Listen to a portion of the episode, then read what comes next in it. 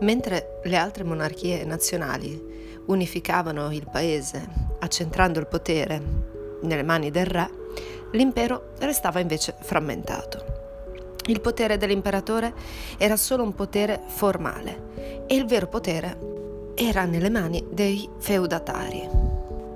Nel territorio italiano la pace di Costanza, dopo che ci fu lo scontro tra i comuni e Federico Barbarossa, eh, questa pace aveva confermato l'autonomia dei comuni.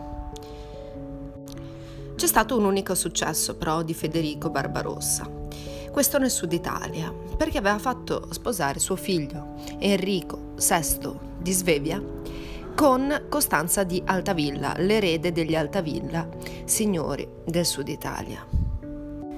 Quando muore Enrico, il regno passa subito al figlio, Federico II che però ha soli 4 anni e quindi deve governare attraverso il suo eh, affidatario, che è proprio il Papa, Innocenzo III. In seguito, in cambio di una crociata per il Papa, Federico ottenne il titolo imperiale. Siamo nel 1220. Infatti l'imperatore fu scomunicato dal Papa in seguito alla guerra che c'era stata ehm, tra l'Inghilterra e la Francia e l'imperatore non aveva appoggiato la Francia e quindi fu scomunicato dal Papa. Ma questo per poter mettere il pupillo, Federico II. Inoltre Ottone IV si era inimicato il Papa perché aveva rivendicato dei territori nell'Italia centrale, sede ovviamente del Vaticano, e il Papa allora decise di toglierlo di mezzo. Ma cosa fece Federico II in Sicilia? Innanzitutto trasferì la corte a Palermo. Distrusse poi tutti i castelli dei baroni che si erano consolidati nel tempo quando i normanni vennero al sud Italia, conquistando Sicilia, eh, Puglia, Napoli, comunque il regno del sud Italia, fecero anche delle carte dei baroni, che erano delle carte delle nobiltà, dei catasti, in cui scrivevano appunto eh, chi apparteneva a cosa. Quindi da lungo tempo i baroni si erano consolidati nel sud e i castelli allora furono distrutti, obbligando i cittadini ad adeguarsi a un'amministrazione centrale. Allora divide il territorio in circoscrizioni sotto il controllo di funzionari inviati da lui, quindi è un processo di accentramento del potere simile a quello adottato da Filippo II e da eh, Luigi IX.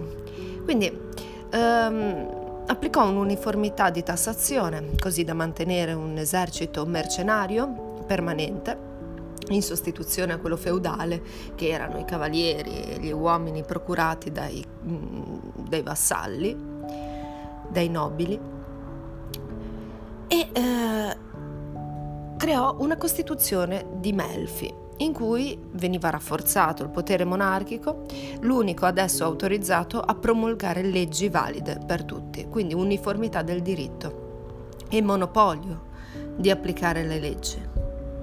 Per quanto riguarda la cultura, in Sicilia nasce presso la sua corte la scuola siciliana, in cui vengono composti i primi versi in volgare siciliano che daranno l'impulso proprio al dolce stil nuovo, quindi a Cavalcanti, poi Dante, eccetera. Poi a Napoli per lo studio del diritto fonda una prima università, l'Università Federico II, nel 1224, ma perché a lui comunque servivano funzionari pronti. Infatti questo connubio tra Stato e scuola è tipico di uno Stato moderno. La scuola deve essere mm, finalizzata alla burocrazia, a quello che serve al governo. Però attenzione che eh, comincia a scontrarsi anche lui con il papato, perché riprende il progetto universalistico del nonno e vuole mh, mm, riportare il controllo, rimporre il controllo sui comuni. Quindi riscoppiano scontri di Guelfi e Ghibellini. Dopo, quando muore, il successore Manfredi. Manfredi che diventa nuovo re di Sicilia e continua ad appoggiare il partito ghibellino, quello filo imperiale. Insieme a Manfredi si schiera a Siena e Pisa e la battaglia decisiva si ha eh, con Firenze e Guelfa, la battaglia di Montaperti presso Siena, a favore ovviamente dei ghibellini.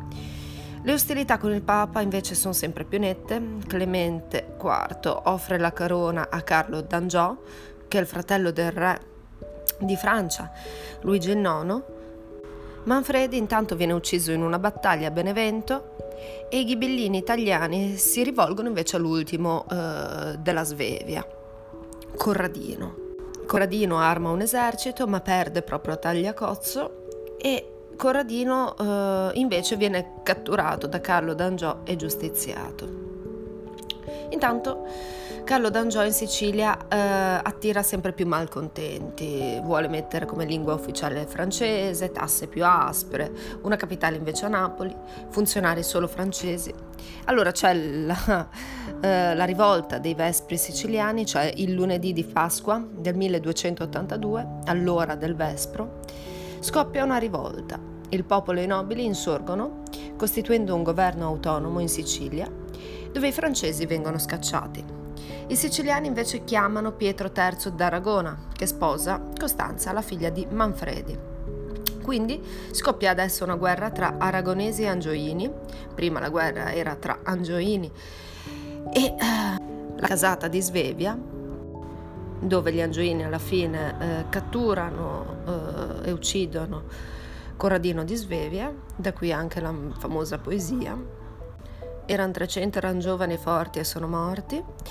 Comunque, um, questa guerra tra aragonesi e angioini si concluderà poi nel 1302 con la pace di Caltabellotta. 1302 data importante perché ricorrono anche la bolla Unam Sanctam di Bonifacio VIII e la prima convocazione degli stati generali di Filippo IV, il Bello, e la Sicilia con questa pace di Caltabellotta va agli spagnoli di Federico III di Aragona, che è il figlio di Pietro, e la Francia invece ehm, rimane a Napoli con Roberto d'Angiò. Roberto d'Angiò che è molto importante perché dà vita a una forte eh, vivacità culturale a Napoli, ospiterà Petrarca, Boccaccio ma eh, alla sua morte il regno di Napoli sentì eh, tutta la fragilità di dover dipendere dal Papa. Gli Angioini, infatti, fondamentalmente erano vassalli del Papa, la cui sede era Avignone. Ah, Roberto d'Angiò, durante il suo eh, regno, diciamo, ha bloccato più volte gli imperatori che volevano scendere di nuovo in Italia, l'ultimo è Ludovico il Bavaro, dopodiché ci sarà la bolla d'oro che confermerà il carattere mh, mm, solo tedesco dell'impero e confermerà il fatto che sia elettivo, non ereditario, e l'imperatore è solo un primo tra i pari. Non è un potere avente un'autorità maggiore, ma sono i vassalli, i feudatari, i principi tedeschi che danno il potere.